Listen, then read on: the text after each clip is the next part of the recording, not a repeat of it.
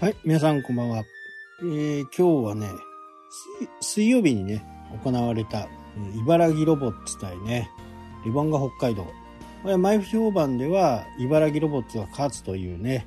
えー、形でしたけど、結果的には、レバンが北海道が勝ったんですけど、ね、なぜこれね、言ってるかっていうと、まあ、スポーツベッティングまあ、宝くじみたいなもんですね。トト。あれが今年ね、あのー、正式に発足になって、結構かけてるんですけどね、未だに当たりがないと。これはなかなかね、面白くてね、えー、まあ、ファンではあるんですけどね、え、僕は9点以内で勝つという方向にね、かけてたんですよ。1点から3点、4点から6点、7点から9点ってね、ちょっと幅が狭いんですよね、一つ一つが。まあそんな中でね、その3つにこう、かけてたんですよ。1点、一口ずつ。一口ね、200円ですね。で、前半戦は、えー、第1クォーター、第2クォーターでね、レバンガが負けてたんですけど、後半で何か息を吹き返したようにね、ズボズボズボズボ入るようなね、えー、形になって、結果的には13点か14点かな。もう途中からね、もうそれ入るなみたいなね、感じでした。まあ、ファンとはいえね、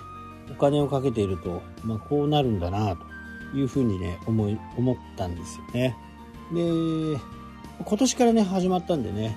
まだまだこう認知度は低いですけど、バスケットボール自体もね、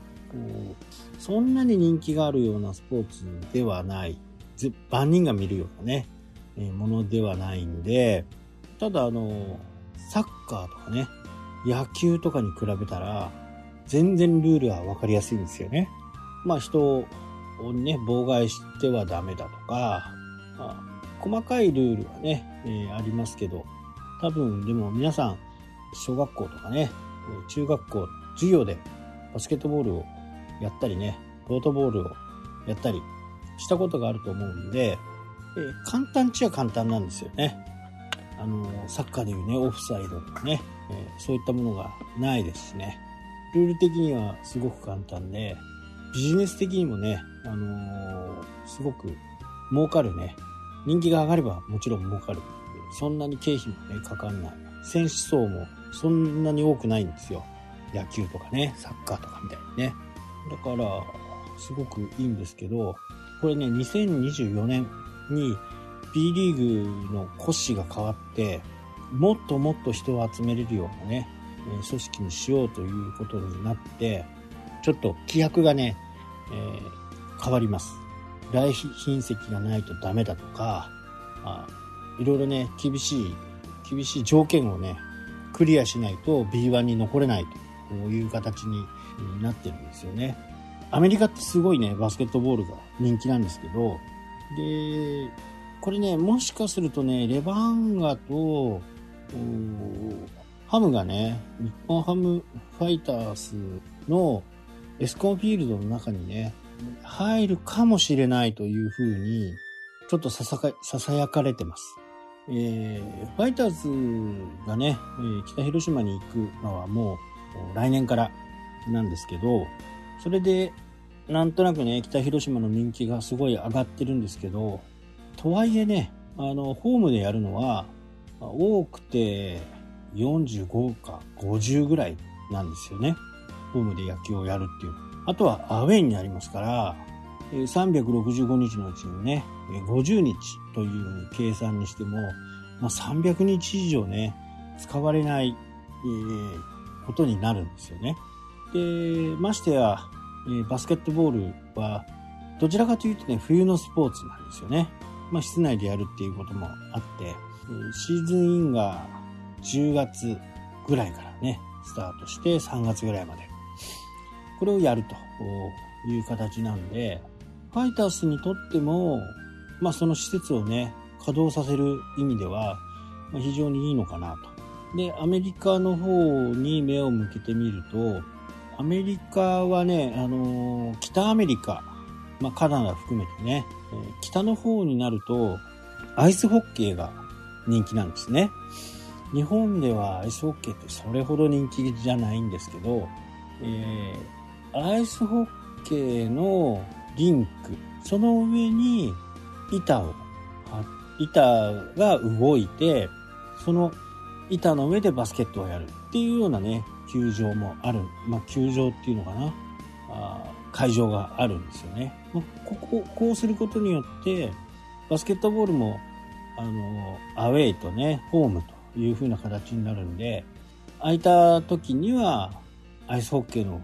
試合をすると。今ね、アジアリーグでアイスホッケーも結構強くて、北海道のチームがね、これから少しずつ日の目を見てくるチャンスはあるのかなと。まあそういった意味で、ちょっとね、スポーツ関連は、まあ特に面白いのかなと。まあこれをね、どうやって、まあ私たちのビジネスにはね、えー、つながりませんけど、ここで僕がね、あの、今日言いたかったのは、いろんなことを考えた上で、まあ聞いた上、調べた上、それで自分のビジネスにどうつなげていけるのことができるのかっていうことなんですよね。まあ、つなげることができなかったとするならば、予想する。こうなってこうなってこうなるから儲かるんじゃねえかということですね。これ非常に大切なんですよ。自分ができないから考えないっていうね、その思考をやめて、じゃあなぜみんながやっているのか。僕なんかは、こう、ご飯を食べに行ったりするときにね、最近ではね、なかなかないですけど、まあ、レシートがね、ドカッとあるようなお店、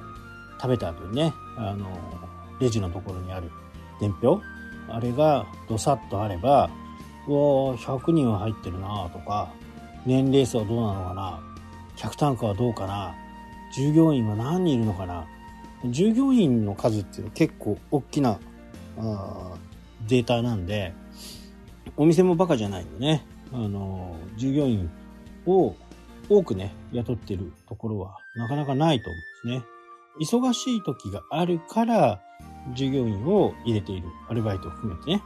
そうすることによって、まあ時給1000円だと考えたら、どのくらいの人が入れるのか。まあそれに自分の意見。まあこのお店は美味しいとかね。だからこうなんじゃないかとかね。えー、そういう予想を立てていくことが、非常にね、あの、頭の体操にもなりますしね。えー、その体操をするから自分のビジネスでも何かヒントがあれば、それを実行に移せるだけの根拠となるのかなというふうに思います。はい、というわけでね、今日はこの辺で終わりになります。それではまた。したっけ？